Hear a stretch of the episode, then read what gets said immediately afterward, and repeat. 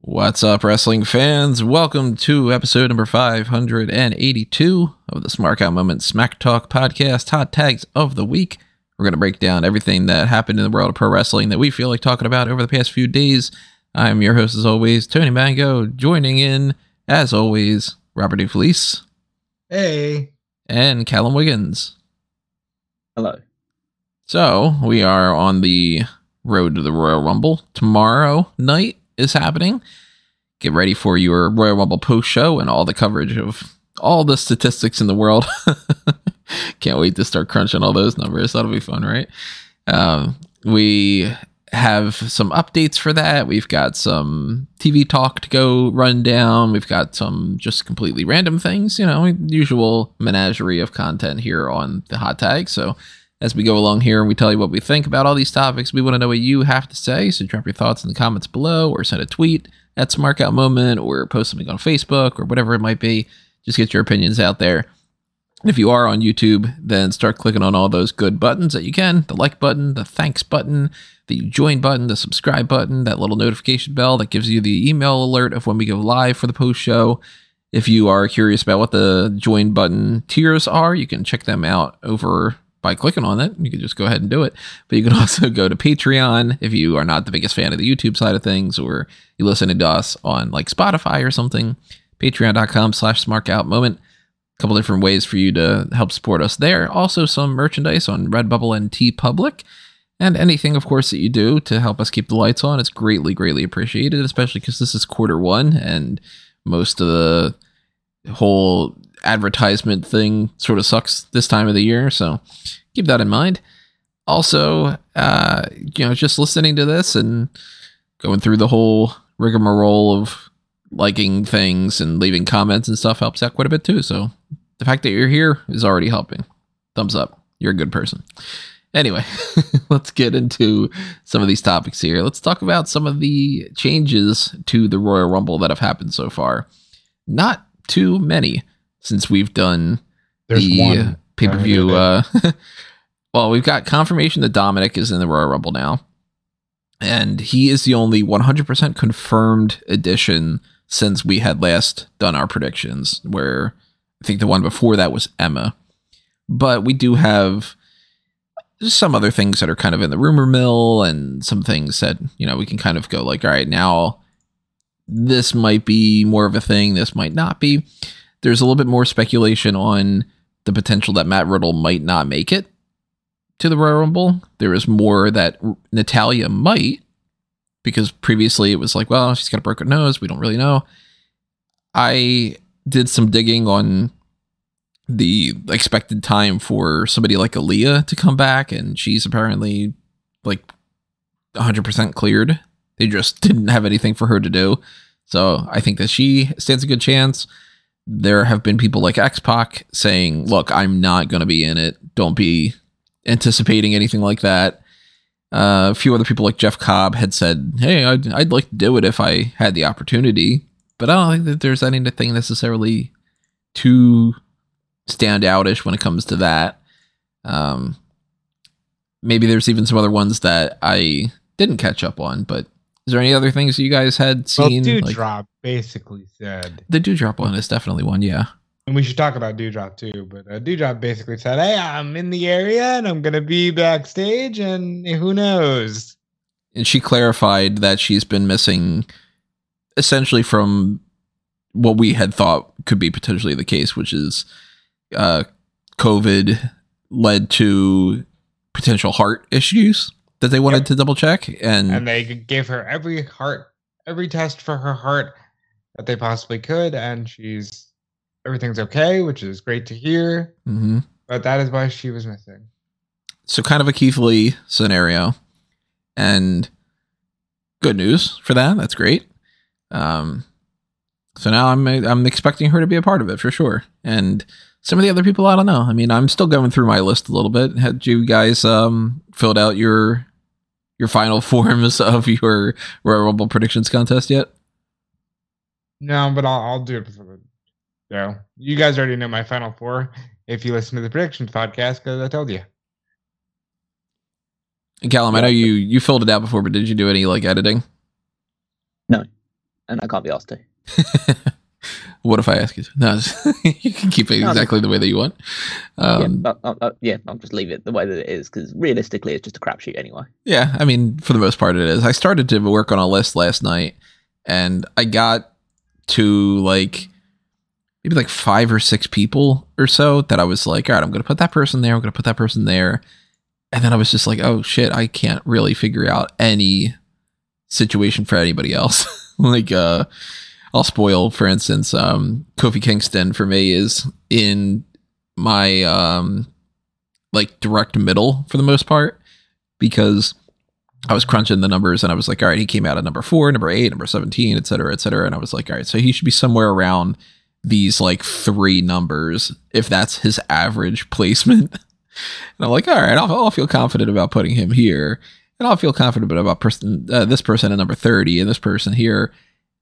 And then the rest of it's just filling in names because this is going to be the first Triple H one too.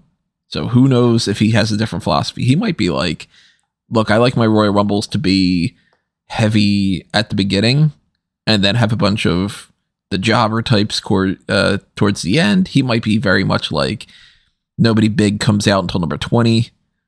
We have no idea, which will be one of the most fun things for me, actually, to just like see the difference between that. Unless Vince, of course, is just like dictating things, but that's well, another back at Titan. that's another story too. He is back at Titan Towers, and another report had said, but he's basically just working on the sale. So I don't know. I mean, I am still suspicious that every few days there seems to be another step forward toward him just taking control back. It's kind of like he requests that he's part of the board in a different way. Okay, well, he is part of the board in a different way okay, well then this person loses their job, and then this person comes in and fills in, and then he's at the this thing, and then he's at this meeting, and then he's whatever. It's kind of seems like it's just like this. You take a couple steps every couple days, sort of thing. But there was another thing about NBC Universal talking about, hey, yeah, of course we're interested in buying this, and they are currently the betting favorite on different websites that are out there. So if you are somebody who's going to be they didn't. They didn't say that they were outright interested. They just sort of. They were asked directly about WWE, and they skated around it by saying, "Comcast is always open to bolt-on Mhm. acquisitions, and if it makes sense for our business, we will consider anything." Yeah, that's their no. They can't go like, yeah, we've put it in offer. they can't really say that too much, but you got to assume that they're interested. And um, thankfully, there's not as much to talk about on that front. It's not like we've gotten another report about like Saudi Arabia's doing this or you know Apple's doing that or anything. I haven't seen anything else on that front. It's been mostly just Vince's back at Titan Towers. So yeah. The Royal Rumble coming up could change a lot of things. And for all we know, tomorrow we might have a big story to break when it comes to that. I don't know. The only big story we better be breaking tomorrow is who won the Royal Rumble. like, I don't want day of nonsense. I mean, I'm hoping for like some fun returns and some, you know, interesting twists and stuff. But yeah, I don't want any kind of like, and then during the pay per view, they say, and by the way, WrestleMania is going to be presented by, you know, um, Endeavor or something. But as far as people popping up in the Royal Rumble and all, another person to talk about is Nikita Lyons. She is not going to be at the Royal Rumble.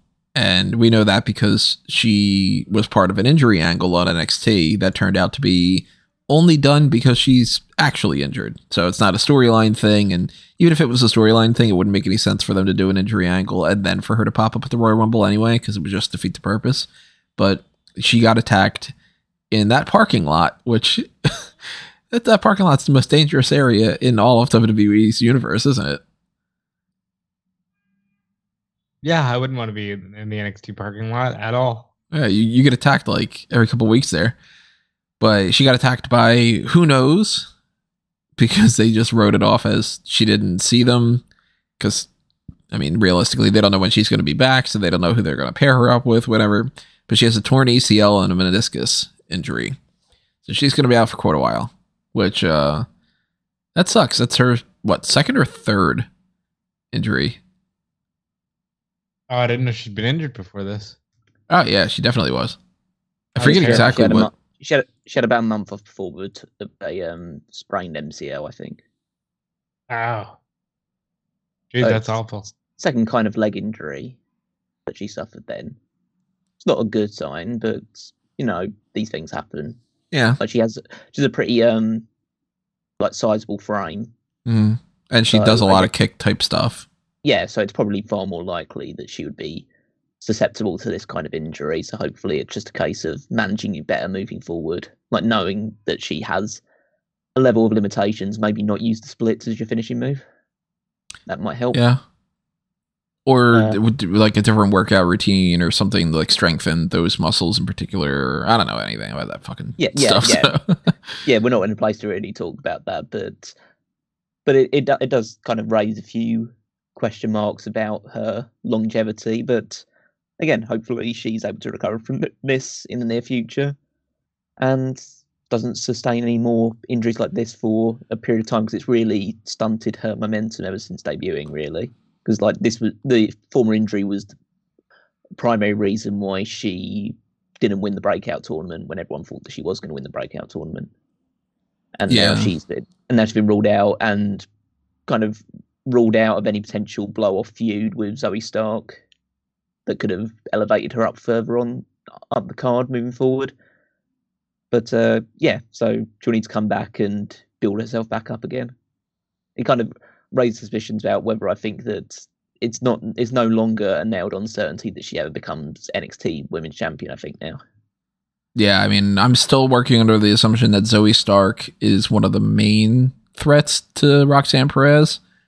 And Nikita Lyons could always be the person that beats Zoey Stark or something, but yeah, Tiffany Stratton's in there too, and I mean, nothing stops Nikita Lyons from being uh, the one that beats Tiffany Stratton either. But maybe, maybe they're going to have a little bit more pause now, at least. So that's an injury report. Wardlow has been out, and it's come out now that the reason why is not because he's so upset about his hair being cut. it's because that he's been out with an injury. And is there any time frame on when he's expected to be returned? There's not even uh, there's not even a clarification on the injury. Yeah, I didn't see anything about that, but I you were the one that uh, had filled me in that there was a even the story was said out. he's hurt and it's not bad. Like he'll be back. He'll be back soon, and it's you know it's an injury. They didn't say what it is. They didn't say why. Maybe he lost his power because he got his hair cut. I don't. You know who, who really knows? Little Samson. Yep.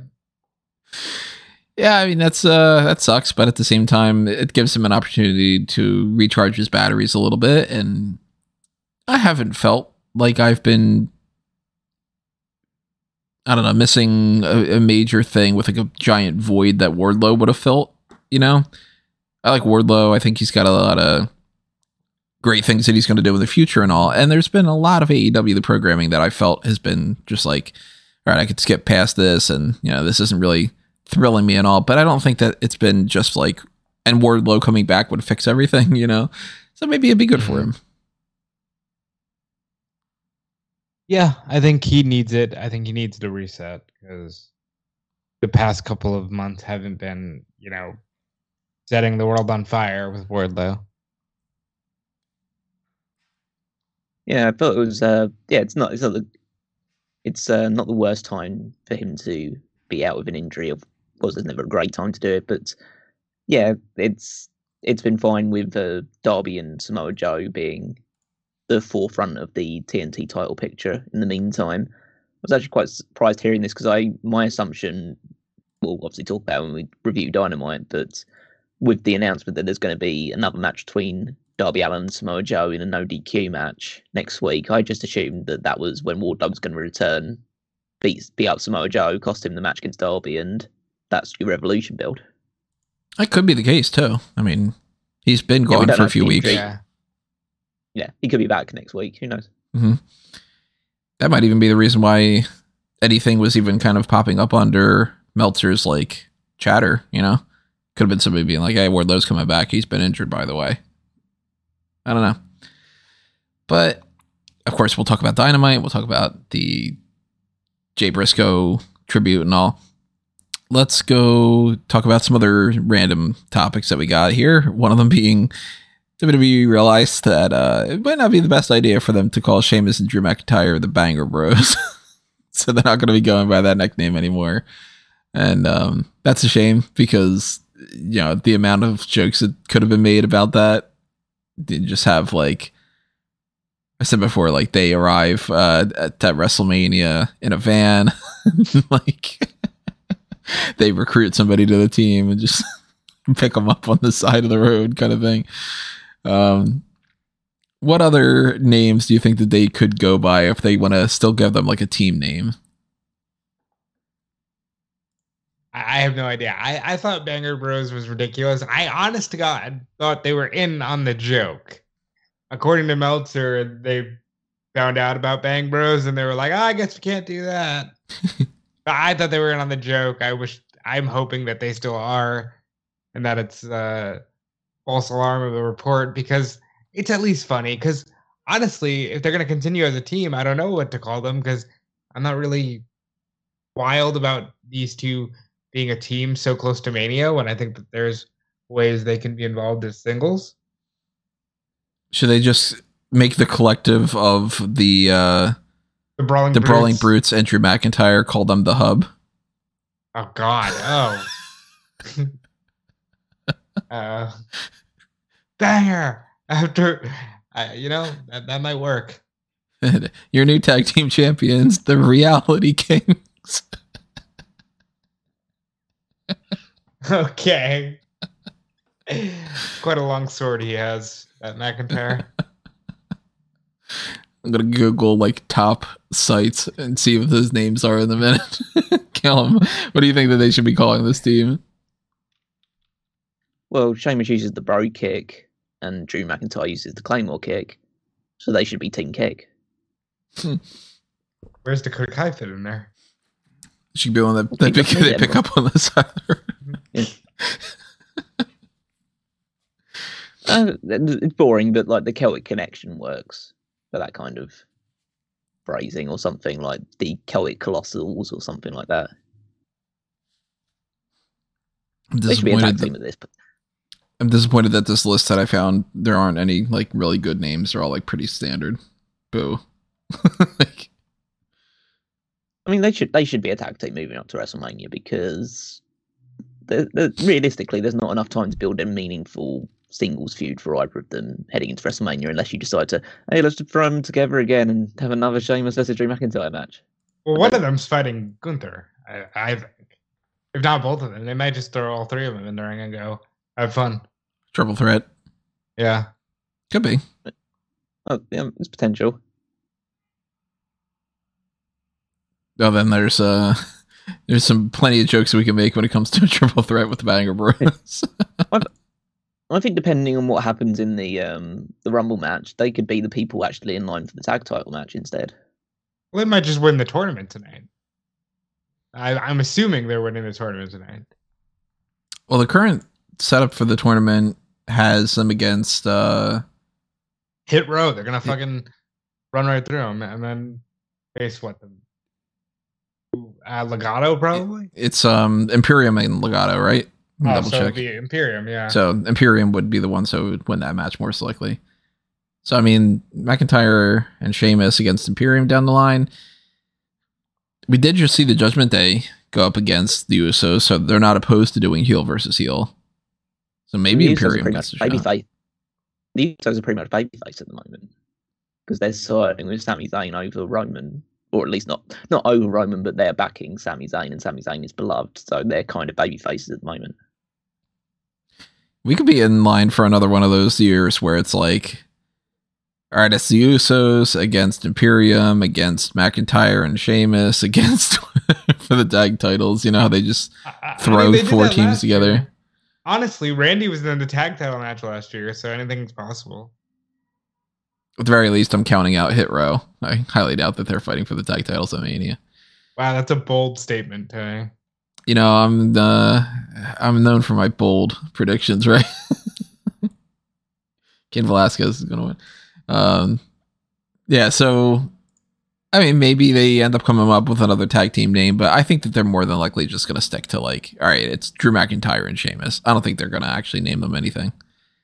Yeah, And maybe- uh, what was it the the submission sorority got changed to just Yeah. like all right, it's PCB. Paige, Charlotte, and Becky. Shut the shut the fuck up. Go. I hated that whole team PCB thing. It was so you couldn't have thought of anything better. And clearly there was somebody on the writing team that liked that because I remember the New Day talking about the different team names that were suggested for them. And it was like uh like team BKX was like one of them or something where it's just like you're just putting the names together. That's nothing. Is that the best you can come up with? You're a writer and you could just be like, oh, how about uh how about the team of Guy and Guy. Another random topic to talk about here before we get into some of the TV stuff is to talk about a different TV related thing. Young Rock, apparently the Godfather, is a little bit mad about his portrayal on the show. And I don't know if this would be the first thing that people would think of, would be the reason why. So if you haven't read the story yet, um, why do you think Godfather is mad? He's not smoking enough weed on the show. What about you, Callum? What's your guess? Uh, he's been cast white.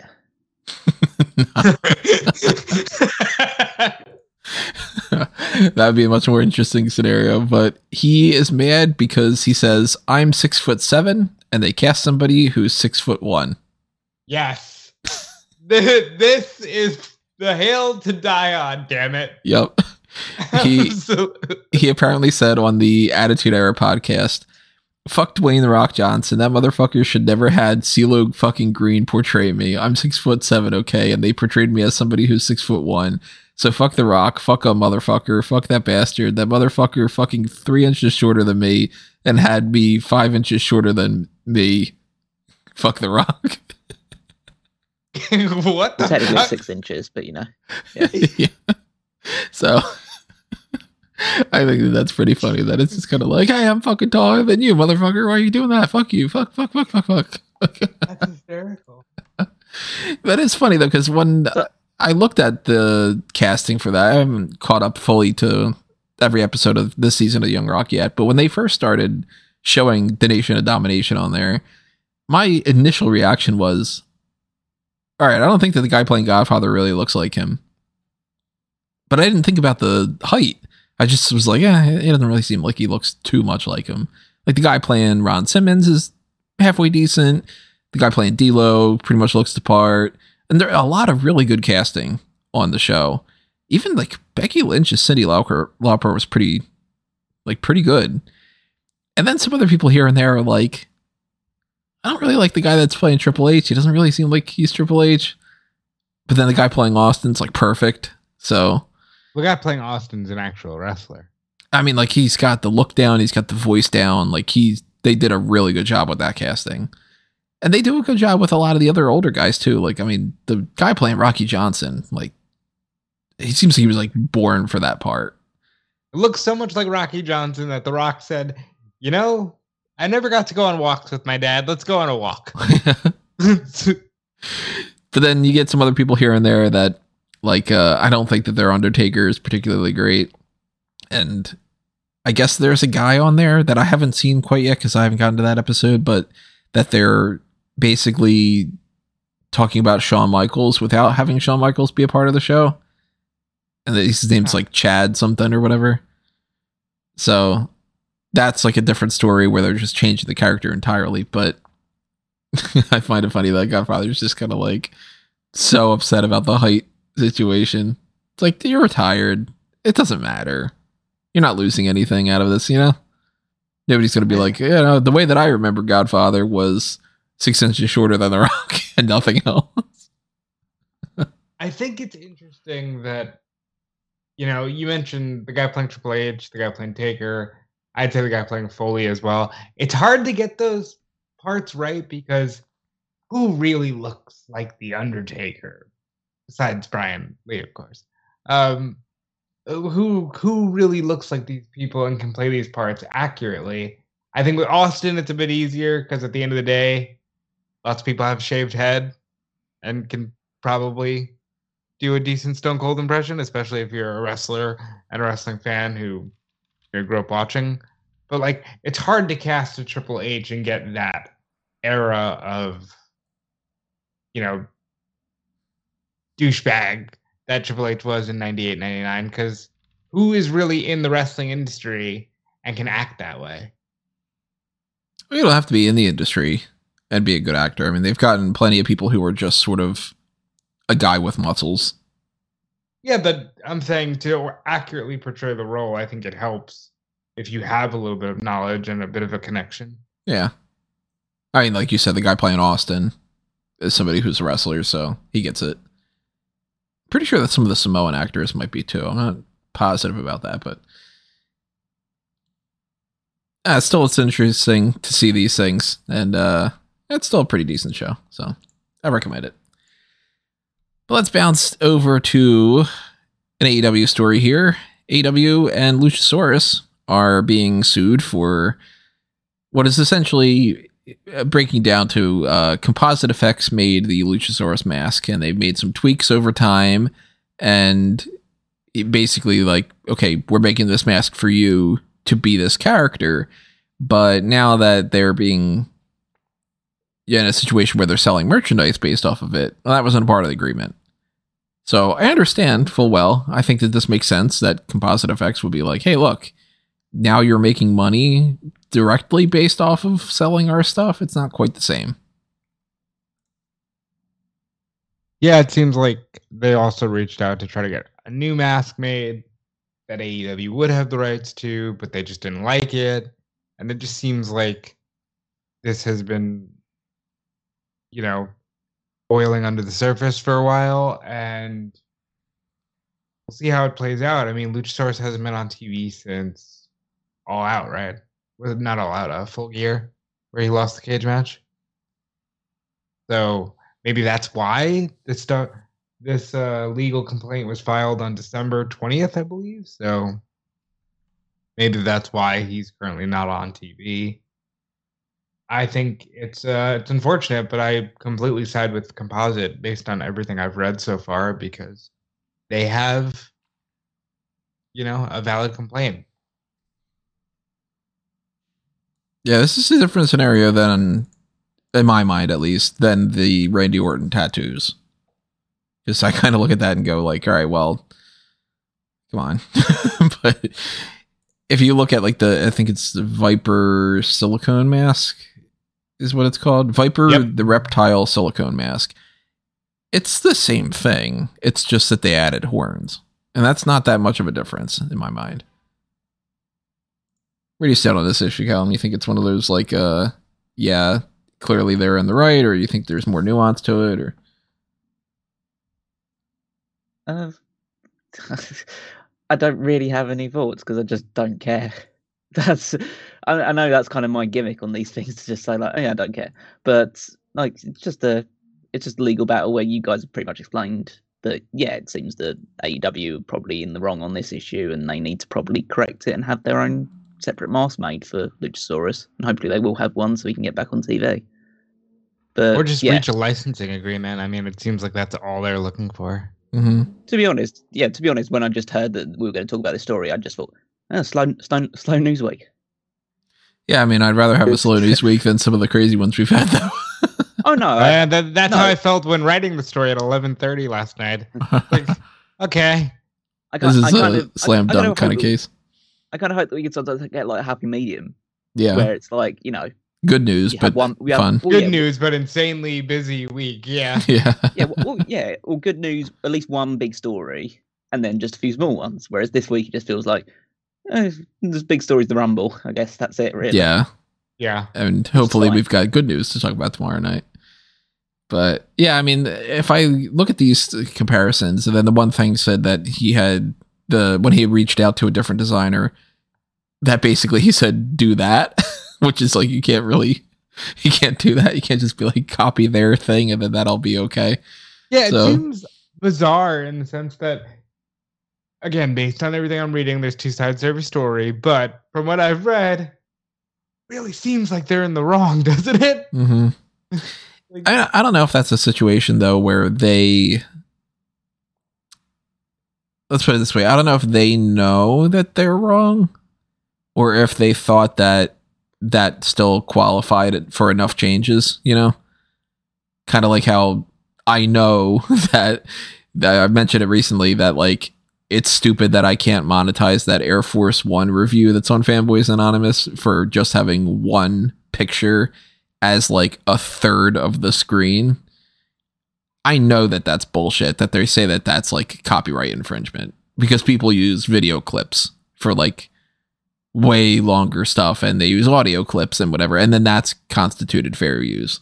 But for this, they might have thought that they changed enough with the color of it and with the um horns that it could be like, well, this is a brand new idea, just in the same way that a lot of other things are. Because there's uh, there's a lot of weird things when it comes to these copyright things. I've looked into that a lot over time, and it's like there's a thing recently I even came across, which was trying to argue that one of the reasons why Lucasfilm and now Disney doesn't release the original trilogy of Star Wars anymore is because it's a different copyright that's been filed as opposed to the um, special editions.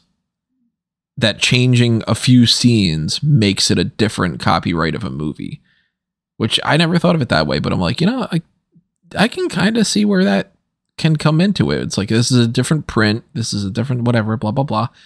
So maybe they thought that that was okay, and maybe it's just kind of finally reached a point where they're like, "Hey, fuck you! What you're making money off of this, and we want to make money." But it wouldn't shock me at all if that means that in the next few weeks or months or whatever it might be, maybe we get Luchasaurus with a brand new mask, or maybe he ditches the mask. Funny enough, I think I pitched that around the time of uh, Full Gear. That yeah, why not lose the mask? if you got to pick between the two, different mask or losing the mask, what would you rather have with that, Callum? Uh, new mask. I think Luchasaurus needs to be a character that remains masked, at least for the time moving forward, because frankly, Preston Vance lost his mask and it's not done anything good for him. Yeah, I, I can see that argument. What's his new name now? Uh, Preston it's, Vance. No, it's uh, Oh. Preston Vance. He's a uh, Perro Peligroso, Yeah. which it's funny because make the white guy say things that he can't properly pronounce. I guess I don't know. Like, to, to be to be fair, like for people like me that do actually watch like Dark and Dark Elevation, the story that they're telling of essentially every week they're fighting a different bunch of masked jobbers and they're just beating them and removing their masks. It's pretty funny. Huh. I like that. Bold Dark and prediction. Dark Elevation do have decent items on the shows. It's just you know sometimes you have to pick and choose what you watch. uh, I don't think I'm ever going to really necessarily pick and choose to watch uh, Dark and Dark Elevation. I actually forgot to put up the Dark Elevation spoilers ahead of time. Now that I'm just thinking about that, I'm to have to do that after we get done recording this. Um, speaking of the idea of the luchador concept, Rey Mysterio has a show on Netflix. It's a comedy drama called Against the Ropes. It's not like the Rey Mysterio show, but Rey Mysterio is popping up on it. It's apparently a show about a woman who becomes like a luchador. And um, I have not seen this yet. I'm considering maybe doing some little bit of a like a you know fan outs table or something, but it's completely just been lost in the shuffle for me because this is a busy week and also, you know, but um I'm curious if it's anything decent because I don't think it looks good. Well, it's a completely Spanish show, so it's so the the native language is, is Spanish for it, so would make sense that Mysterio would be part of it. The Mhm. funniest thing that I saw about it because I saw a trailer for it, and you know how Netflix, if they do have a, a either Spanish or a show that's non-native speaking, they'll have an audio version which is English. So you can basically make the audio English as well as put subtitles on. And so the funniest thing I saw is that seemingly by the trailer, the guy who was doing Rey Mysterio's part in the English dub is not Rey Mysterio. Some other guy. Shut the fuck up. Yeah, so he got ADR'd by somebody else. Yeah. I'm I'm almost certain that was the case because it's just I just saw the trailer for like they couldn't get Mysterio to do his own his own Hold English on. voice for it. Oh, now I'm gonna I'm look gonna at this while you the- guys cast against the ropes uh cast. Let's see if we can find this out. Maybe on I, here. maybe I- maybe I was mishearing it, but it definitely sa- it definitely sounded a lot deeper than Mysterio's voice. Um, let's see against the ropes. His hi- hi- uh, his part in the trailer is quite like late towards like towards the back end of it. We never did watch uh the other WWE one where Keith Lee was a part of it and stuff. like that. I haven't watched uh, any WWE related thing like that for a while. Yeah. Uh, okay. IMDb doesn't have like any information up for it. I just saw it on like Twitter or something at some point. There are so many projects called Against the Ropes or On the Ropes. I know. 2018, 2021, 20, uh, 2004. Hmm. Yeah, I mean, I, uh, I, I you know, can't imagine that this is going to be some fantastic show or something. It seems like it's a little bit on that soap opera y side of things, even more so than pro wrestling already is. But it didn't grip me. I'll check it out if I get a chance. Maybe it's something fun. I don't know. Maybe we'll do a watch along or something though. But if you have seen it, and you have any opinions about it, let us know. I'd love to hear what you guys have to say. And um, I think that that's everything that we've got outside of going back and talk about the TV stuff. Maybe I'm forgetting something. I don't know. If we are, again, drop a comment and then we'll talk about that in the comments. But let's go back to that Raw 30th anniversary episode and talk about the things that we didn't talk about heading into Royal Rumble because we did touch upon some of that already, like the um, yeah, Brock Lesnar returning and attacking Bobby Lashley. We already talked about the Usos retaining over the Judgment Day, and um, we talked a little bit about you know some of the setup for different things here and there. We didn't say what we thought the Undertaker might have said to Bray Wyatt. I assume that it's something like, "Hey, it's your yard now," or something, just a generic kind of you're the Lord of Darkness type uh, motivational thing. What about you? Uh, enjoy it while it lasts. Don't get a tattoo on your neck. Yeah. Um, I heard, I heard Vince is back. It's been good- it's been real, buddy.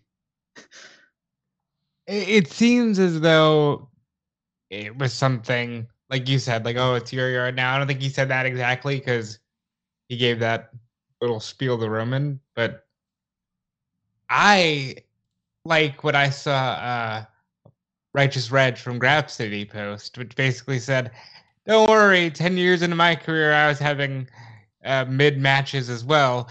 Go work with someone that's like a Kurt Angle. It'll help you out greatly. Because we've talked about me and Callum how listen, Undertaker's best years were really in that 2007 2008 range in terms of match quality, and I just think that that's funny. I mean, Wyatt had that guy. He was he was called Daniel Bryan. Yeah, and it worked out for him. That's the only time I ever enjoyed Yeah, his matches. The own like like two of the own like the five best matches of his entire career were the Royal Rumble 2014 against Daniel Bryan and the Royal Rumble what was it 2019 2020. 2020 against Daniel Bryan. So now he's gone. He's going to have to find someone else to be that guy. And to be fair, WWE doesn't have any shortage of good wrestlers that can go bell to bell and carry a guy like Wyatt who's more character driven. I don't think LA Knight is one of those people. I, Nah, I he's more character say- based. Yeah. I want to say Seth can do it, but I, I saw what happened the last time Yeah. he fought Seth. Maybe uh, he was just saying Husky Harris. You know, but for real though, The Undertaker coming out to the American Badass by Kid Rock, which you know got a huge pop. The thing that gets to me is God, he looks so like he just there's no more mystique, like it's all just gone.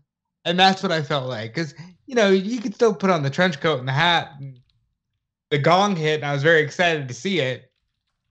And then he came out on the bike, and I was just like, "Oh, you just look like a guy," you know, like it's finally caught up to him where he's just a guy, and I just, I don't know.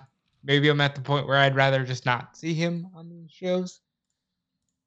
I mean, I've said before, Biker Taker was the like one of the main reasons why I stopped watching wrestling because I had just been kind of uh, not paying a whole lot of attention to it, and then eventually somebody in my class was like, "Oh, did you see that uh, the Undertaker's just a biker now?" And I was just like, "Fuck this." So I've never been a fan of American Badass Undertaker, but um, you know, I mean, I'm glad that he popped up at the very least because we didn't get a lot of other people doing anything all that great. I was a little bit surprised about that. I, to a certain extent, I mean, I didn't expect that it was going to be the greatest show ever, but yeah, I was hoping that maybe we would get some some other appearances here and there that we didn't necessarily get, and we of course didn't get the Bella twins, which is another story to talk about for this week, which is a lot of people were like mad at them about it, and then they went and talked about why they weren't on the show. They had previously booked other things. WWE didn't have anything for them, so on and so forth. Um, that led to another whole discussion about the WWE women deserve better because that cage match between Becky Lynch and Bayley was such a downer of a segment. What cage match? They didn't do a fucking cage match. Mm-hmm. They did entrances and then they beat Becky Lynch up in a cage. Yeah.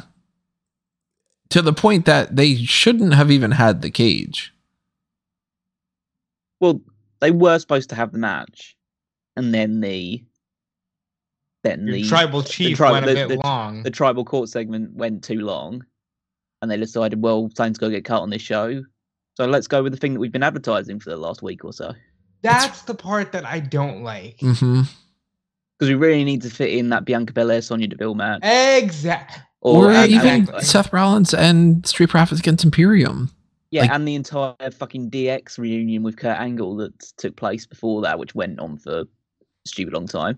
Because at, the end of the day, Triple H will always talk about the fact that he is an advocate of women's wrestling, but not if it means that he can't do a few crotch chops in the ring. Just yeah, I think that uh, the fucking poker stuff, Yeah, all that shit. that's what I had said on Twitter. Like There were so many, there were so many better things that you, could, well, so many other things that you could have cut from this show. Because realistically, the only things you advertised were the Tribal Chief segment. There's gonna be a few legends on the show, the steel cage match, and the United States title match. Everything else in the show was expendable. like just cut the poker segments. That's what I had said on Twitter. Because man, woman, it doesn't like it doesn't matter in this case. Objectively, you don't cut a cage match from a show when there's other things that can easily be used to trim the fat. And fundamentally, it was like it was a good thing that you did have the Bianca versus Sonya match because that would have made it. If they didn't have even that match on the show, it would have been what? How many hours? Probably about eight hours of uh, WWE TV with one three minutes women's match in any in, in any of it for the past like week or so. It's like Raw, Smack, Raw, only Raw last week only had a three minute women's match between was it Mia Yim and Iyo Sky, and then SmackDown had no women's match and then Raw only had the Bianca Belair Sonya Deville. But realistically, that's that's harmful as well because at least by reports or speculation, there's going to be Sonya Deville versus Charlotte Flair at uh, Royal Rumble for the SmackDown Women's Title a match we already saw two weeks ago, two or three weeks ago. Mm-hmm. And also, do, do you guys know um, the last uh, singles match that Sonya Deville won was? it's got to be a long time A ago. A year ago against Naomi. No, I'm gonna say 2018. Oh, you're it's a bit it's a bit later than that. It's uh April 2020 was her last singles match with victory. Oh, Uh, that's so, right, yeah. because she did the stuff with Mandy and then had to go away for a while. Okay. Yeah. Yeah, so admittedly, she hasn't like f- during that period she was either away from the company or in an authority position. But realistically, she just doesn't win matches. So I want to talk about this this Becky Bayley thing, and I want to talk about the women's division in general because this is something that's actually been bothering me for several months now, and I don't agree with any of the takes that I'm seeing on the internet because I think that there are some people who just like anything as opposed to making sure what you get has substance. And then I think there are people who just do the whole, wow, you know, cry about it, whatever. You, you don't need to have the women on the show. I absolutely think it's fucking egregious that you didn't have this match on this show. And I know that the Bella twins made this whole thing about didn't show any clips from the evolution era, which yes, the reason for that being there was a lot of Sasha on there, there's a lot of Paige on there, but like you can't just ignore what is a relatively recent time in your company's history just because you're suddenly like, yeah, but we did that and we're moving on. I, I didn't see any of that. I don't know why there's only fucking seven women declared for this Royal Rumble match. That's crazy. By the way- it's the way- No, because let's let's fucking talk about how stupid this is. It makes your roster look like fucking idiots. If there was a lottery right now at your job, Callum, that said, "Hey, you can win a million dollars. All you have to do is declare for this lottery," and you just don't do it, it makes the roster look dumb. And then if you're not gonna have them declare, just say, "Hey, Becky Lynch and Bayley and all of them are in the Rumble." right now i just watched an interview with mia yim as we were doing this where she says gosh i hope i'm in it what? What are you do what are we doing? I i don't know why we're at this point where wwe just again feels like let's push them aside. They can go back to being a novelty. For a while there we had a really nice balance where women were you know just equal. Like Becky could headline a show, or it could be Seth, or it could be AJ. You know, we had an era for a minute there in like 2017, 2018, even into 2019, where the women could also just be a big part of it. And then it became, well, if we're going to do it, we're going to do it just to throw on the tagline of history. And if, I guess we got to do these Royal Rumble matches every year now because we said we would it, it's the, the state of women's wrestling in WWE is, you know, really reverting back to not so great territory really quickly. And I think that what we're going to see at this year's Royal Rumble is going to be a, a good sign of that because you're not really going to know who's in it. And it's just going to be like, yeah, of course they're all in it. Shut up. But at least tell us, tell someone that their favorite wrestler might be in the match because otherwise you might have a little girl who's excited to go to the Royal Rumble and see Mia Yim, and then maybe you don't use her just because you, you know, didn't want to declare her because you're not sure about what you're doing somehow, even though it's like your biggest show of the year. I don't, I don't get it. I don't get why we have to keep going through this. And then, by the way, the hashtag WWE Women deserve better not as effective as give divas a chance. It doesn't roll off the tongue to me. But um of course they deserve better. But i also think that the crowd that's doing that is probably the same crowd that's just like yeah well the women should just get an elimination chamber match. Because they should. And it's like instead of just wanting to see representation for representation's sake i want to see good storytelling again. I want to get back to a place where it's like Hell yeah. There's women's tag team champions going to be crowned in an elimination chamber match. That's fucking awesome. Hell yeah. We're doing this great story with Charlotte Flair and, you know, whomever she fights at Mania. I want to get to a point where we see these things and it's just normal. I want to know why the discussion right now is well, if if Becky and Ronda can't fight for the belts, you know, that's fine. We just don't do the match. Th- That's insane to me because you don't say, well, if Randy can't fight for the world title, I guess he'll just skip Mania. You know, like, why is there not at least equality in that way? In the bare minimum way of like, yeah, of course you can do meaningful women's matches at WrestleMania that aren't linked to a title. I, I don't get why this has to be a discussion right now after you just got finished, you know, re fixing your image on women's wrestling. But I've talked long enough. What are you? He's been holding that in for a while. Yeah, I can, Yo, I can don't- tell. well, Tony knows because I I just I just voice messaged Tony this shit. yeah, yeah I, I could have played one of the voice messages and it was almost the same thing. And uh, by the way, like I said on the Roman podcast, that was before they skipped the steel cage match on Monday night.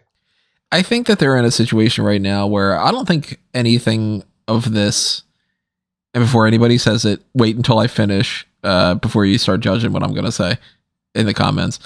I don't think any of this is malicious with intent.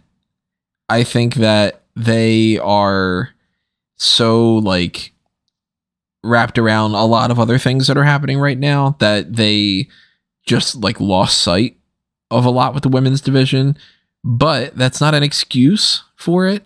That's why I said to wait because they should be at least on par with the idea of like, all right, well, look, it's it's the Friday, the day before the Royal Rumble, and we have seven people announced for it. There's not anything super big going on with like Baron Corbin or Ricochet or some of the other people that have been announced for the men's Royal Rumble yet you've managed to find the time to do a contenders match or a qualifying match or to have somebody cut a promo about how like Omos is going to be in the Royal Rumble.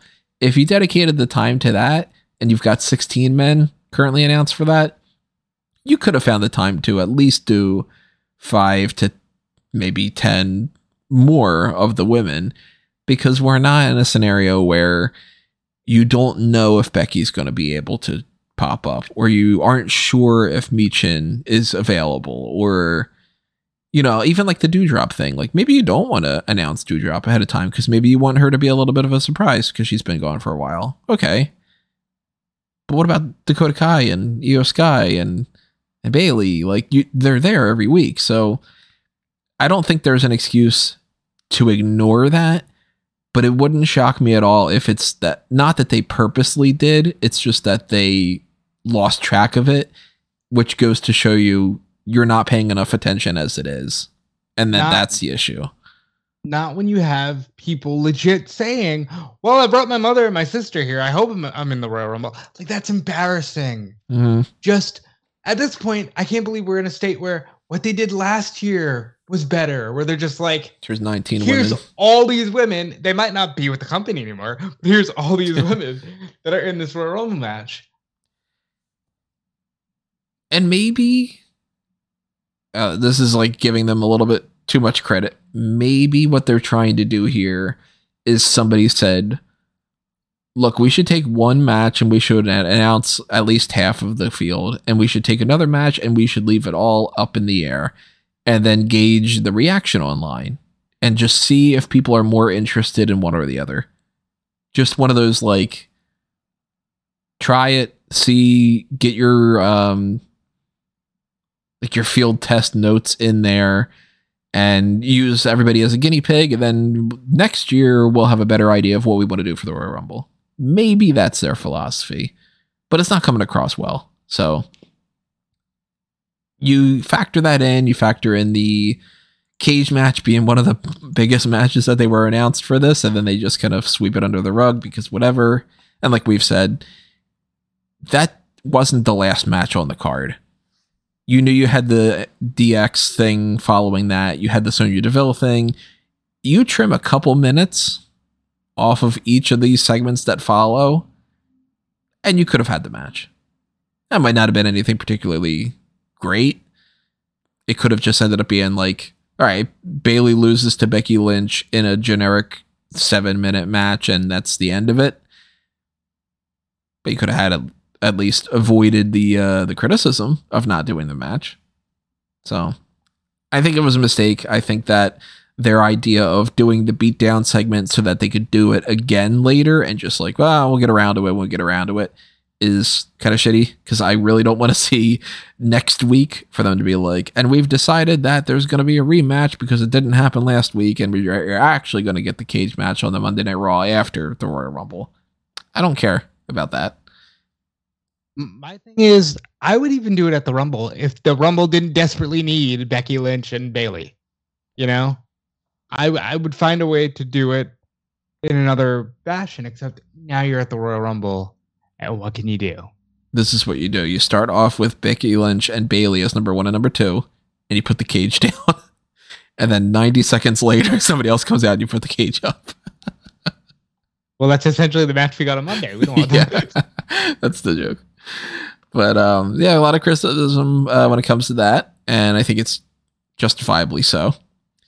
I did enjoy some of the other things on the card, though. I, you know, I liked the backstage uh, poker thing. I thought that was pretty fun. You got the Million Dollar Man trying to bet the uh, Million Dollar Championship, and then when when he loses the whole thing, and then it's like IRS pops up and just says pay your taxes and takes all the money except for hundred bucks. Like, yeah, I thought that was fun. It wasn't the best show by any means. It had a really good first hour, which was great, and then some other parts here and there, but then some other parts were not as great. I thought that the Kurt Angle thing was pretty fun with DX. It was. It's just not something that I think, you know, It's not we need to see again for a while. Because we've seen a bit of DX now on these recent shows, and I thought they did really well with this segment in the sense of it wasn't like five years ago with the revival where they just beat him up. Like they all they all just kind of said, "Well, we're not fighting Gunther because we're we're too old for this." So that's better than saying, "Yeah, let's beat up Marcel Barthel." But eh, when you think about what they could have saved, I think it would have been better if they just trimmed some of these legend segments. Any other thoughts you got on the Raw special, Callum? Um, I thought that outside of the the first hour with the bloodline stuff, it was pretty much skippable. It did a, it did a great number, but all these these uh, special shows typ- typically do. So good for them for a one off thing. Hope that it was uh hope they managed to recoup some of that audience for next week, but I scarcely doubt they will. Um, but They can if you have a good Royal Rumble would well hardly anybody that watches the weekly show will, will actually watch the Royal Rumble live anyway, so that's that's part of it.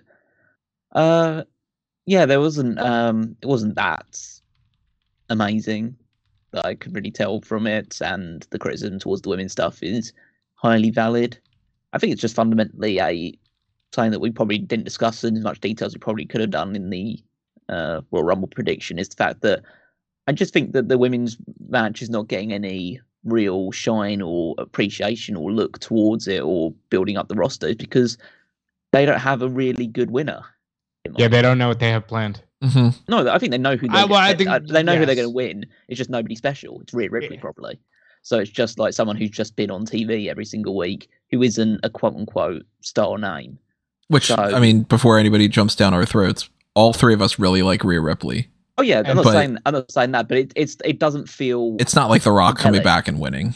Yeah, well, I don't even care about like the. Rock- It doesn't feel like either Cody or Sa- Sami Zayn going into these rumbles or anything like that. It doesn't feel. There's not been any.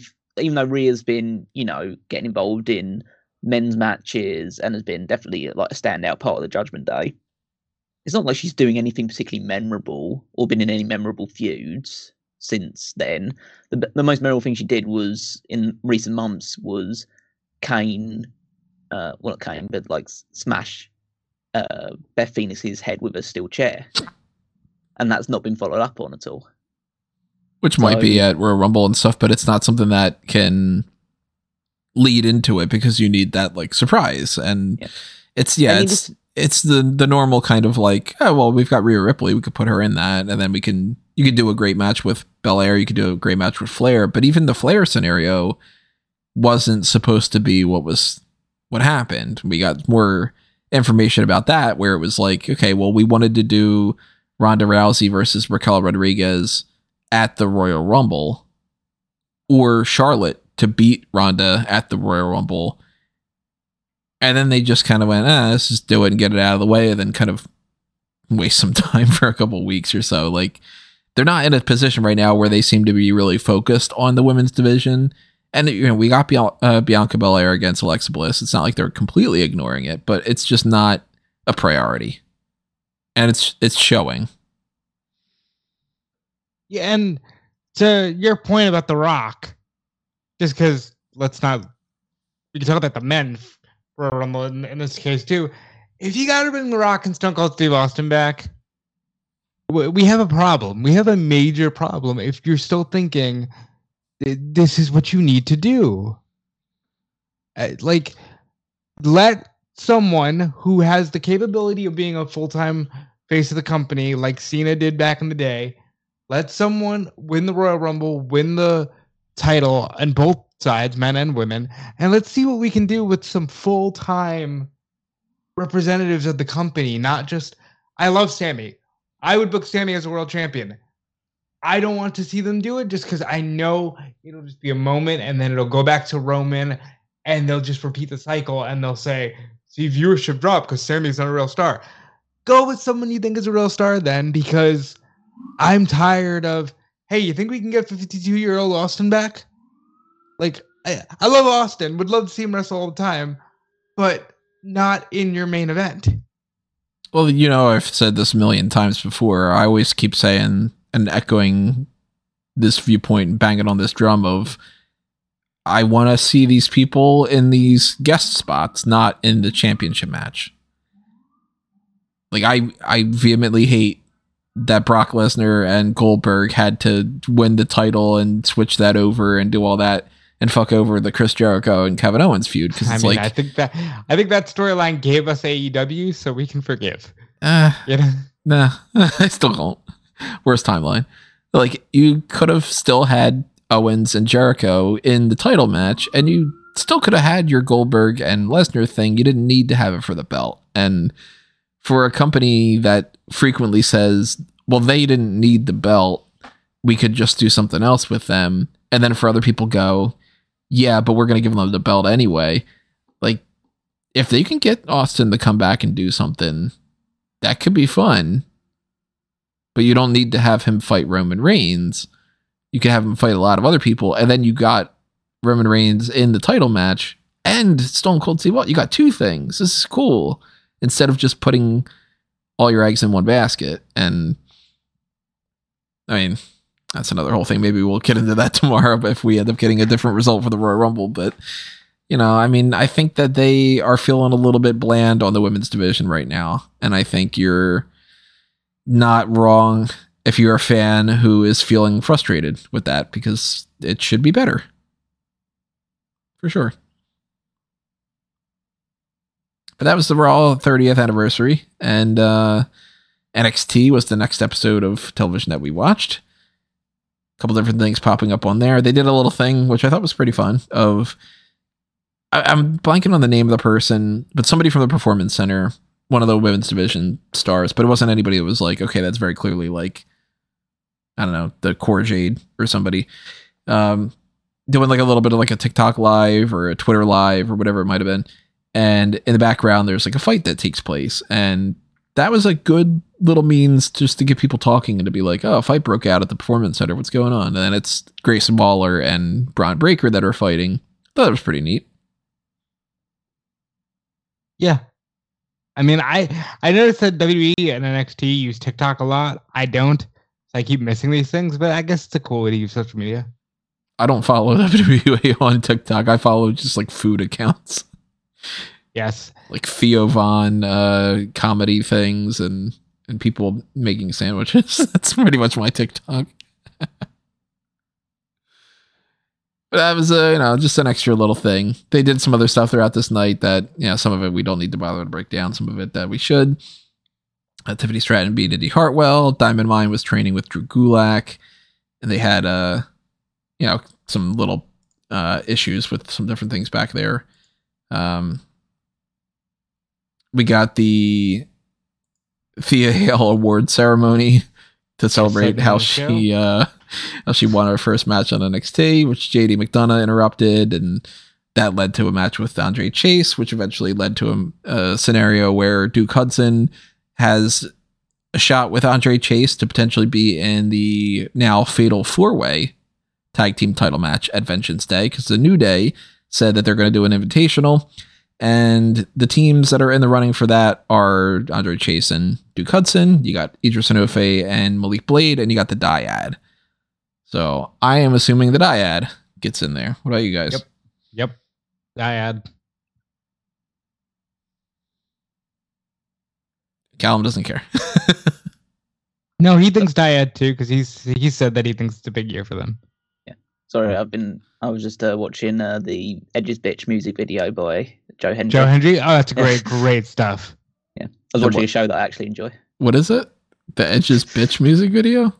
Oh He yeah, so basically- yeah, so building up towards a match between um, uh, Joe Hendry and Matt Cardona for the uh, for the uh, Impact Digital Media Championship, and uh, in the build up towards it, Joe Hendry's put together a music video because that's what Joe Hendry does, and he's really great at it.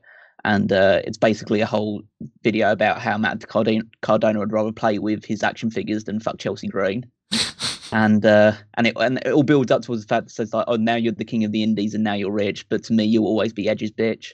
And it's just Hmm. loads of pictures of him with the Edge heads, like hair, and him and Kurt Hawkins, or Brian Myers. They are in Impact, just playing around. And it's it's just so funny. He's so good. I'll have to But check yeah, that out. NXT X- NXT happened. Don't really care. uh, Fallon Henley and Kiana James won their match over Ivy Nile and Tatum Paxley, and that has led to them getting a tag team title shot now. Yep. Um, as easy as it gets. Well, I, I like it. Uh, The only thing I didn't like was that Fallon was like, uh, "I gotta think about this, Brooks. Can't believe you did this to me." And then, like 20 minutes later, she comes out side by side with Kiana. Like, who can say no to a title match? Well, that's what Brooks was getting at. What the fuck took Right. you so long? To- It's a title match. It's not like he just booked you for the, a brawl backstage that you don't get anything out of it. You can win a belt. Do it. you Yeah. know? Hell yeah. So I don't think that they are winning those titles, but we'll get I, to that. I absolutely Uh, do. Because why the fuck not? well, I think it's going to be Alba Fyre and Isla Dawn. They could beat Kiana James and Fallon Henley. I mean, maybe they do a little temp title scene, but we got some other stuff going on with the other teams and all. Creed Brothers beat Drew Gulak and Hank Walker. Why Uh, doesn't Hank Walker have gear?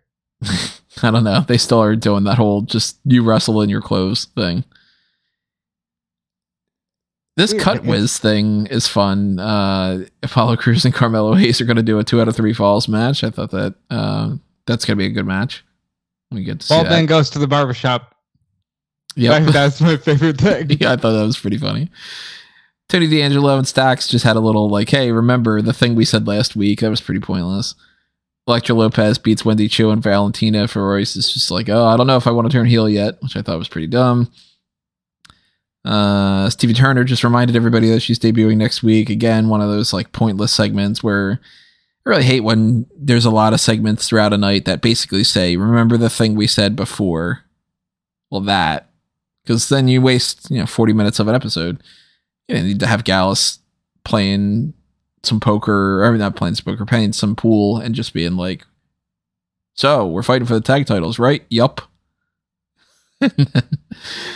Uh we got the Kate Alliance thing we talked about already like that. And throughout the night Gigi Dolan and Jacy Jayne kept talking some trash about each other teasing the idea that ah you know they're finally breaking down as a team even though it was pretty obvious that they were just going to double team Roxanne yeah, once Perez. it was, it was too heavy handed, hmm but it was still fun. And then, of course, that's what happened. And it's just, uh, we got you. It's whatever. So we all know how this is going to play out. It's going to be they're totally on the same page until somebody goes to get a pinfall in the triple threat match. And then they actually start breaking down and they start fighting each other. And then, probably after Roxanne retains, then they end up being, ah, you know, we hashed all our problems out. We're actually not having any issues whatsoever. And then they'll have real issues because they said they hashed it out. Yeah. the total opposite, right? So, I mean, that was NXT. On Dynamite, we had Chris Jericho and Sammy Guevara beat Ricky Starks and Action Andretti.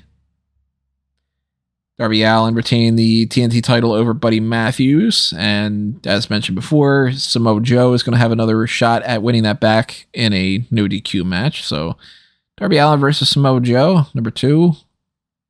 You got Sorry. Oh, it's number three.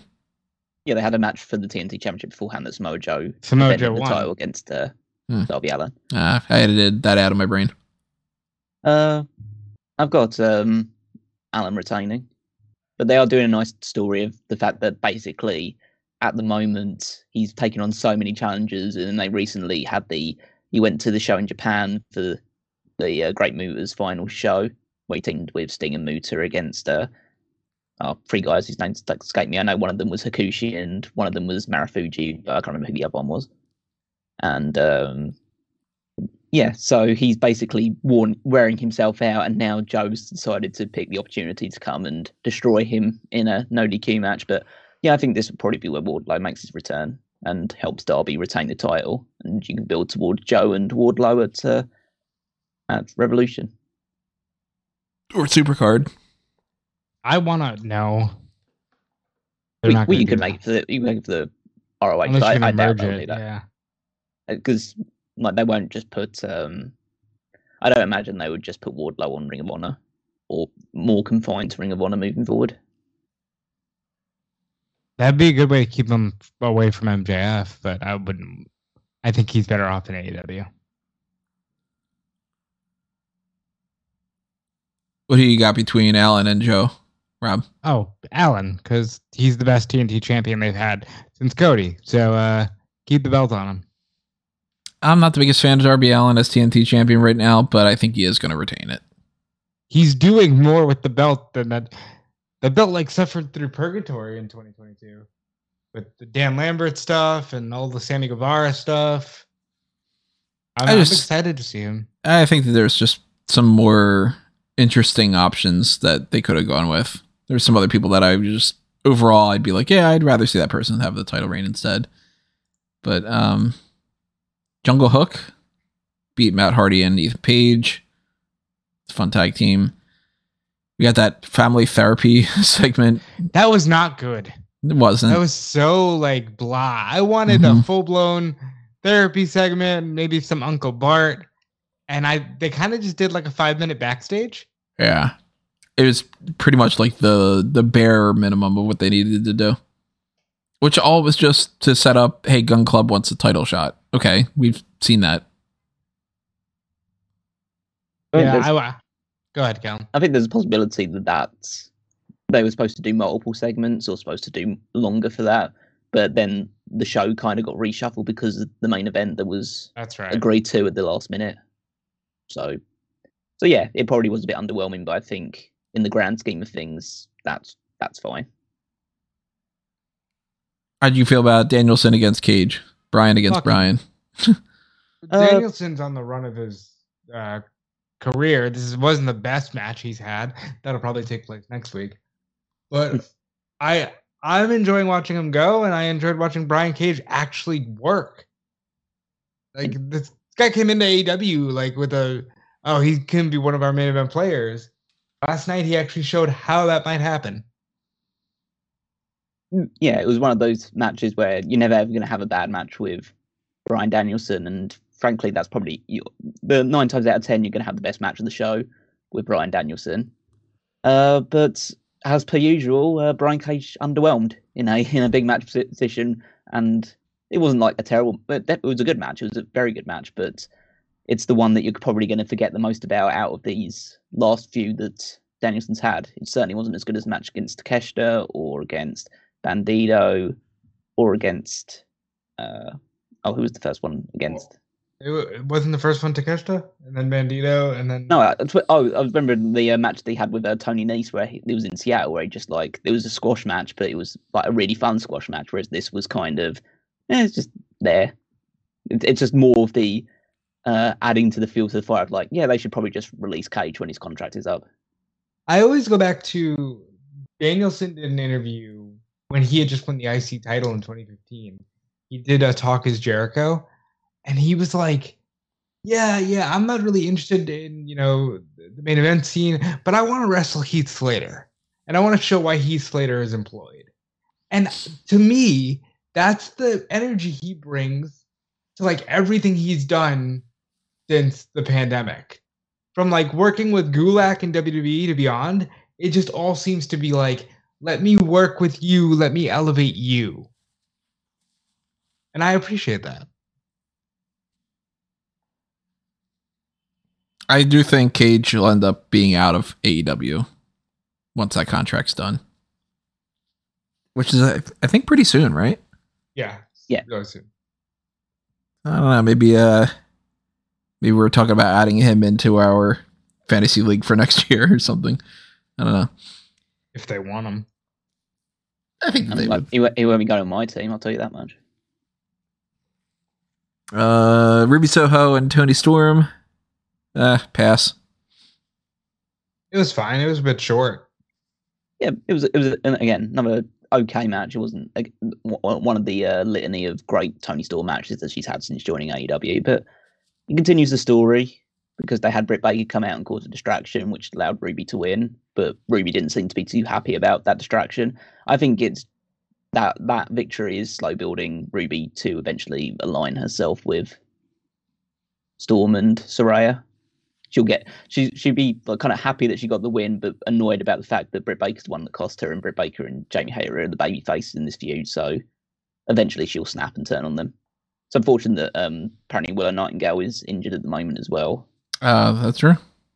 Huh. Yeah, but I think it's I don't Yeah, think she it's a just major suffered injury. an injury.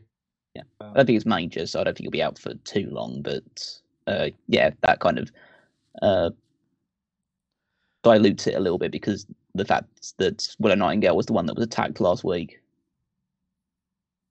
um, Baker was supposedly hurt too, right? Because it's supposed to be a three-way dance. Yeah, it was supposed to be. A, yeah, it was supposed to be a three-way match, and uh, Britt Baker was apparently again her injury is apparently only slight and won't be out for too long. But they decided that they wouldn't take the the risk of her wrestling on this show, just give her a bit of time off before. Yeah, I respect back in the ring. It's not like she needed to be in that. No, match. yeah, it's a smart decision. Like if you can find a way around it, then do that instead. They also announced that um, there's going to be a again for Rampage tonight. There's a uh, championship eliminator that they like to do every now and again between uh, Jamie Hayter and Emi Sakura. And I've been crying out for Emi Sakura to be on TV, and so I'm very much looking forward to that match. Um, yeah, I, I think AEW is in a better place with its women than they, you know, have been in previous years. But I'm hoping that this continues to build to more things than just the first blood and guts. Because yes, that's a really cool thing, and I want to see it. But I want to see the follow through before and after as well. Well, rounding us out on the TV talk and the hot tags in general, the main event of Dynamite was Jay Lethal against Mark Briscoe in a tribute match to Jay Briscoe that they were finally able to do. And this, of course, there's a lot to unpack when it comes to it. Not only were they allowed to do the Jay Briscoe tribute in general, but that immediately became Mark Briscoe is able to wrestle on AEW television. So whether they softened their approach to the Briscoes because of Jay's passing or they have like new leadership in that just stepped in and said whatever, you know, whatever it is, Mark Briscoe was able to show up at least here and you can kind of assume if he popped up here that he probably is going to be allowed to pop up in general going forward. Maybe it was just an issue with Jay and Mark was guilty by proxy. Maybe Mark was technically able to show up at any time and just didn't out of solidarity. It's been a lot of speculation back and forth, but at least there was this match, which, um, yeah, uh, good segment, good uh, means to do a little bit of a tribute. They had the people pop up on the stage to show their support that way overall, I mean, you, you can't not give it a thumbs up, right?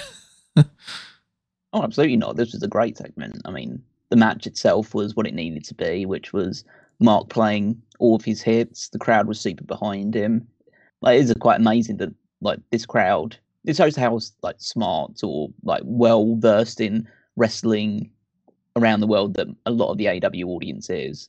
The fact that like this guy who really obviously had appeared in Ring of Honor shows for them, but had only been in three Ring of Honor shows that AEW had promoted and never ever appeared on Dynamite, and they just kind of knew all his spots, knew the uh, the uh, redneck kung fu that he does. Just all, just they got really heavily behind him, and rightly so. Jay Lethal coming out crying. Like Mark, and again, I don't want to take this away, but Mark showed obviously a great deal of resilience, but he looked like he was more together and Mm-hmm. focused than Jay Jay was. Jay was broken up from the start, and but again, you people express their emotions in different ways, and Mark channeled that into his performance, and showed a he's shown a lot of strength, and I think he needs to for the the sake of the entire family. Like it's such a a devastating loss for like Jay, and obviously he's got a wife and three daughters that Mark will need to be strong for as well. So I think that yeah, the fact that he had this performance and got to get this moment, and you had the locker room come out at the end of it and celebrate with everyone and like give them the tribute they deserved for that performance. I mean, it was a the match itself was every time that Lethal was on offense, it was just like dead quiet. And then when Mark started doing stuff, it was gr- like the crowd was just like super super behind it, and they did like the the frog splash elbow drop through the table on the outside just to add a bit more to it. So they just went all out. And yeah, it's um it's never you never want to see these sort of tributes because it means that someone's passed away. But if it does happen, then you want it to be like this, and it was very well executed. And uh, credit to AEW, Tony Khan, and Warner Brothers Discovery for eventually seeing the light and putting this together. Yeah, beautiful match. And I really enjoyed Riccaboni on commentary, just reaffirming the whole idea of, hey, reach out to someone, tell them you love them, because life is too short. I think they even, you know, towards the back end of it, as Briscoe was walking up the ramp, said, you know, if you got issues with family, man, like squash it because life is too short. I really just enjoyed that overall view of it. This family, the the Briscoe family, they are very strong people. Because I, I think, you know, the updates that Jay's wife has given has been like, yeah, and the girls have been, you know, working on their therapy and they've been able to play with each other a little bit. And I think they even had a, because it was Jay Briscoe's birthday on Wednesday, the nurses had a cake made uh, that said something like, reach the sky with an ROH championship. And it's just like, God, this family is handling it probably better than, you know, fans that are broken up by it. But amazing strength and beautiful to see. And I think it's a damn shame that this had to happen to allow, you know, mention of Briscoes on AEW programming, but also glad that we could at least get to this point where they didn't block a tribute for a second week. And, you know, just good on everybody. So that's uh that's the hot tags for this Well, week. I wanna I wanna just real quick read something because Triple H did an interview with Variety that they just released. oh, But okay. the interview the breaking hot interview was re- the interview was recorded on January fourth. So think Hmm. about this. they waited 23 days to that. Yeah, I guess because they probably had it in the can, ready to go for Rumble. Hmm. And you know, um, Triple H was asked how McMahon is biding his time, and he said, "Fuck if I know. I didn't know what he was up to every day when he was here. I'll be honest, I don't know what he's doing, but I think he's keeping himself busy. That's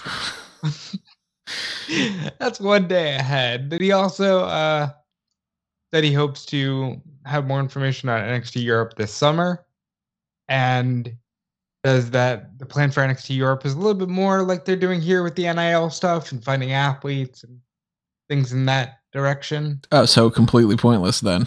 Okay. Uh, you know, oh. Well, we didn't been, talk about that either. There was another NIL class. and- Yeah, there have been 46 people signed to the NIL recruitment program so far.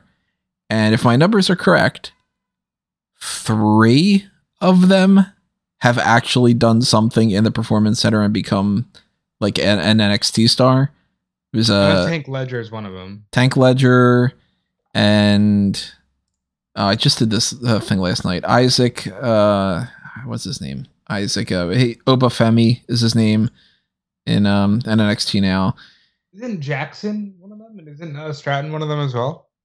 No, I don't think so. Stratton come in before the actual start of the NIL program. Yeah. Um, Kale Dixon Yeah, he's debuting tonight on. is uh is the other one. It's those three are the only ones that I that I think are a part of that program that have actually done that. Instead, you've got every name from on the women's side, Abby Jacobs down to Tiana Omazik, and then you've got AJ Ferrari all the way down to Zachary Knighton Ward are just names that have been around for since 20 December 2021, I think is when it was. And it really just makes me question like what are you do- what are you doing? Like are, Well, I hope they're, not they're- paying them, They're training them from scratch, is what they're doing.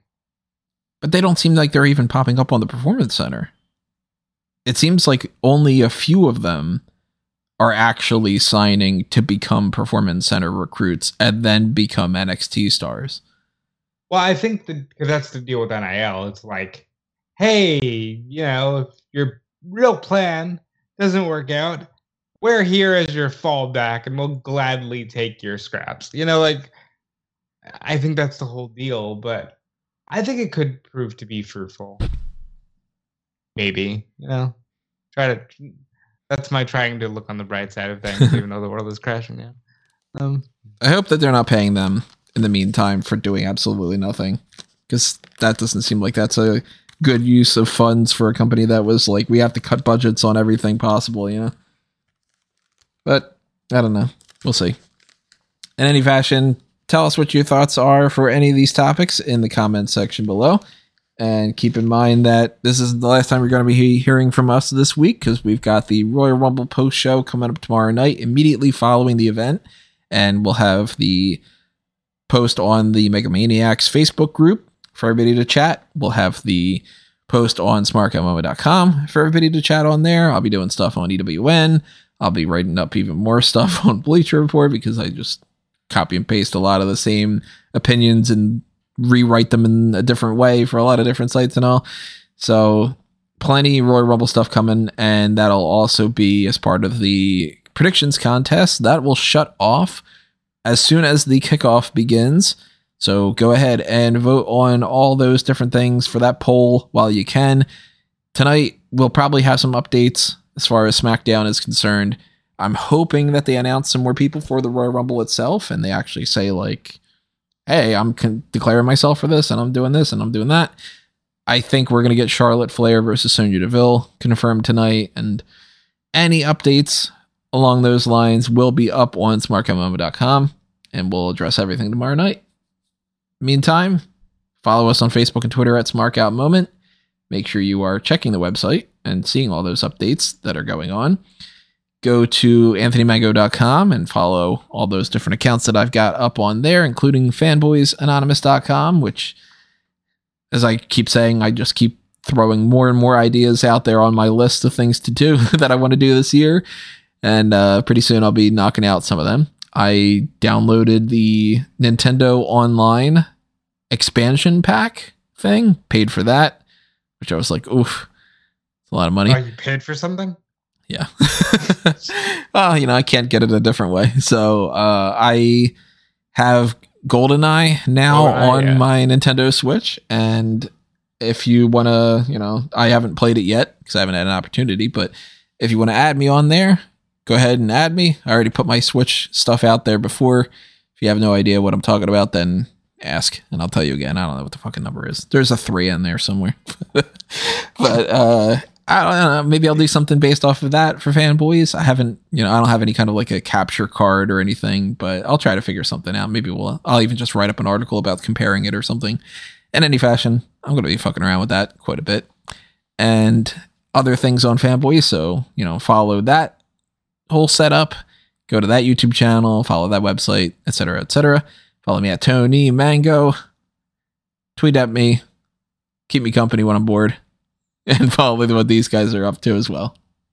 Yes, when I'm not keeping Tony company while he's bored, I am on Fightful.com and WrestleZone.com. Follow my articles there, including a really good one that I just wrote up a couple hours ago about Sami Zayn, basically saying he doesn't think people will revolt if he doesn't win the Royal Rumble, but he also knows that with the way the story has gone, he absolutely could believably beat Roman Reigns at WrestleMania. Um, so check me out there. Check me out on all the socials at Dude Felice. And yeah, I'm gonna pass you over to Kellen Wiggins. You can find me on Twitter at Wigmeister14. Uh, the power rankings will be up on Saturday prior to the Royal Rumble, so it won't take any of the Royal Rumble stuff into account, but that will definitely affect next week's power rankings. So make sure you're checking up now to see the status pre Rumble and then next week to see how things have shifted post Rumble. Spoilers the people that win the Royal Rumbles will probably be high up on the rankings. no. Um, I mean, who knows? Maybe I'll just forget about it. But uh, there's a whole week in between that time. But yeah, just follow that along in the power rankings. You can also check out the fantasy league, and that'll be especially affected by what happens in the Royal Rumble because there's some extra points be, to be picked up. I think uh, 10 whole points to be picked up for the winners of the Rumble matches. So that could help steer things one way or the other. Who has Rhea Ripley? Uh, admin. Uh, I have to have to look quickly. Because I don't think any of us has Cody Rhodes because he didn't pop up until Mania, so we Uh, couldn't. yeah, we do him. have Cody Rhodes. Yeah, yeah, Cody One Rhodes was here. uh, We he put on Mania, and we didn't draft it until a couple of weeks after Mania, so he was definitely part of the uh Ah, I thought we. after the roster. Hmm. Um, No, it ends at Mania, Tony. yeah, ends at Mania. Oh yeah, that's being dumb. Yeah, that's fine. We're used to it. Yeah. Uh, so let me just check fantasy league. I think um I'm pretty sure that Tony has Cody. If I'm aware of that. Son of a bitch. it's not like it's been giving me a lot of points. No, not recently. No, so it hasn't helped out. So oh, actually no. Uh, I have Cody. Okay. Son of a bitch. Yeah, I have Cody. So yeah, he hasn't been getting any points for me. I also have Rhea Ripley. So Son of a was fine. bitch. Uh, boo! All right, so the Rock's gonna win. And And just checking as well. Uh, who has Sami Zayn? Tony has Sami Zayn. Ooh. God damn it. So, so they're probably the three front runners outside of like a Rock or something returning. So, so that, so that'll be fun. I could be picking up some extra points, which is good because I really need to bolster my lead. Uh, but you can follow all of that at uh, www.fantasyleague.com or by just going through the Smart Camo website and finding Fantasy League in the in the extras column. And yeah, that's it for me. And that's it for all of us. So we want to thank you for joining us for this episode of the Hot Tags, and we want to thank you in advance for popping up on the post show tomorrow night because you should be there. It's going to be one of the biggest events of the year. Who knows what's going to happen? So you definitely want to be. event of the year. I better deliver. I texted you this last night. To add, better it better be really good. You know. Yeah, I mean it's as stressful as it is to cover the Royal Rumble. It's always one of my more favorite things to to watch. So I'm excited for that, and I'm excited to talk about it tomorrow night. And we will see you then. But until then, this has been another Smark Out moment, and we are being counted out.